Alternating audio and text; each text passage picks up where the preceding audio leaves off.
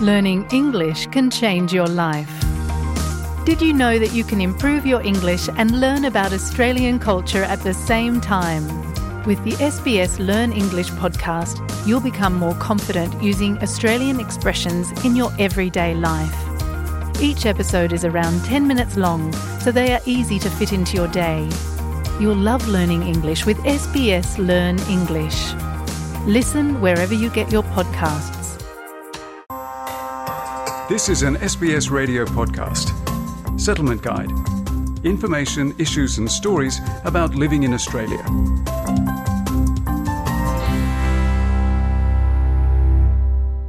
SBS acknowledges the traditional custodians of country and their connections and continuous care for the skies, lands, and waterways across Australia.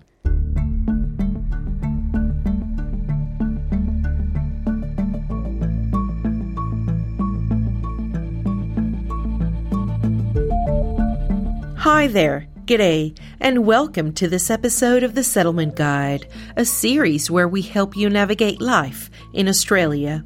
Whether you arrived today, have been living here for years, whether you were born in Australia or you're planning to move here shortly, this series is for you.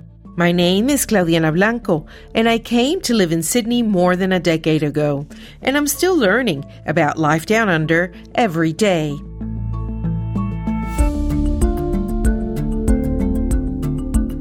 Today we will explore why learning how to swim is a must for kids in Australia. Children under 5 are most at risk of drowning, with an average of 23 deaths and more than 180 hospitalizations annually across Australia.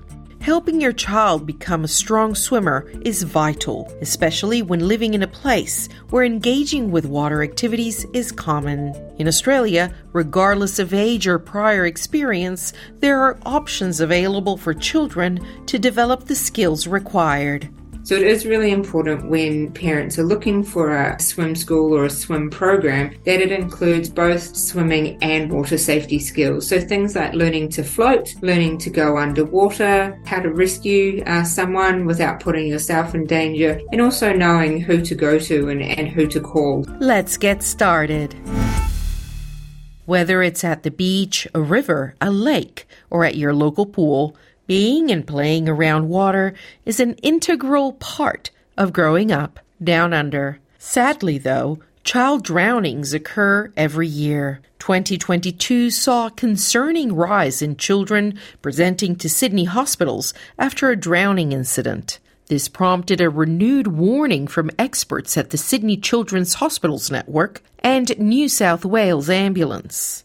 Parents need to be aware of the risks, especially during the summer season, says Dr. S.V. Soundappan, a trauma surgeon at the Children's Hospital at Westmead in Western Sydney you know, warm season, people like to be in water, understandable. You know, Australia is a water loving country. We love our water sports, uh, beaches and pools. And so we just want to make sure we're there in time to remind people to keep the children safe on water. Most times we think this won't happen to me. We should not have that attitude. This can happen to anyone, particularly in this young age group. All you need is a momentary loss of supervision. Drowning is the leading cause of death for children under five in Australia.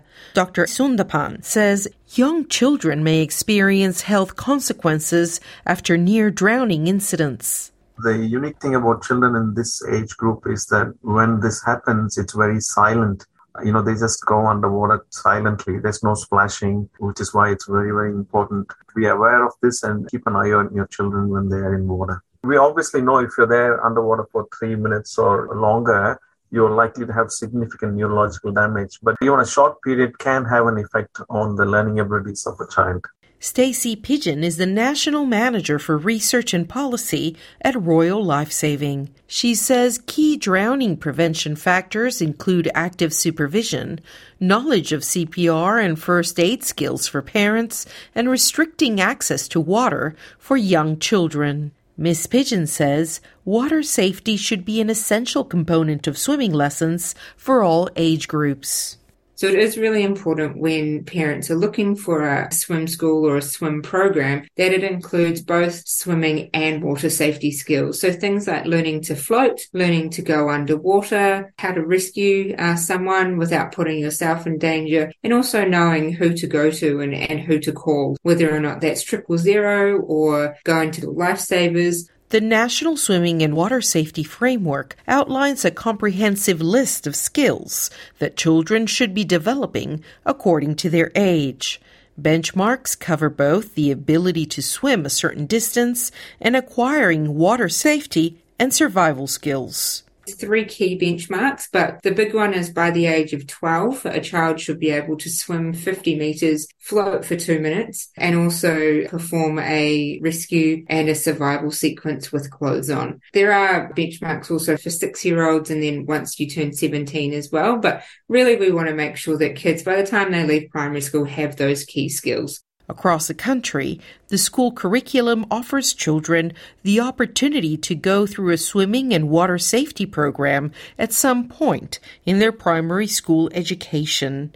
But according to Brendan Ward, CEO of the Australian Swimming Coaches and Teachers Association, children can start familiarizing with water much earlier. Water familiarisation can start from as young as six months old. In fact, many swim schools are starting even earlier than that. And that's about getting the children comfortable in the water and getting them to a stage when they get those foundation skills, they're ready to learn. So from about three to four years of age is a really great time when kids are starting to really build those foundation skills around water safety and learning to swim and floating and those sorts of things. Mr. Ward says parents have an active role in helping their children become safe safe swimmers. You know, I know certainly for the children that I've seen learning to swim and my children, you build routines so that they know that they can't get in the water unless they've got their swimming costumes on. They know that they can't get in the water unless there's an adult with them. And so you can start to build those uh, routines and, and awareness from quite a young age. But I guess the other thing is that parents actually need to be able to have confidence and competence in the water to be a good supervisor. Dr. Soundappan estimates that roughly one in five children involved in a drowning incident are from a culturally diverse background. As someone who took swimming lessons in Australia as an adult, he encourages both parents and children get involved in the learning experience as early as possible after coming to Australia, I did some lessons just to be able to float a little bit in water. So it's likely there are many people like that from culturally diverse backgrounds where the parent cannot swim. But luckily in Australia, we can get children into the water in a safe environment. There are classes available from infancy onwards. So, you know, starting early is actually good because when they're living here, they're likely to come across water bodies and involve themselves in water activities. Ms. Pidgeon suggests parents take advantage of state and territory sports vouchers for their children's swimming lessons.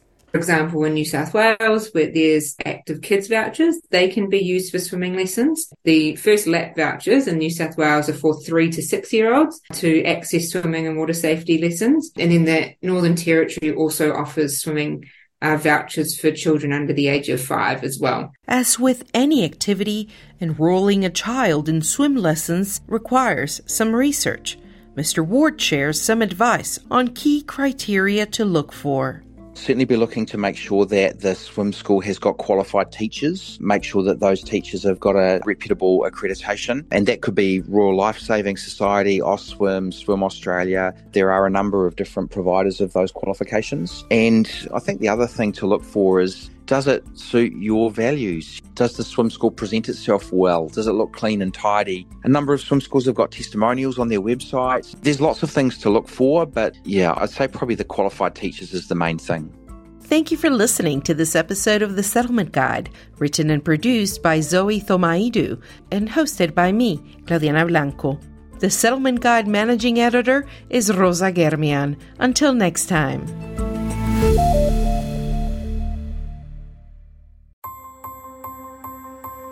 This was an SBS radio podcast.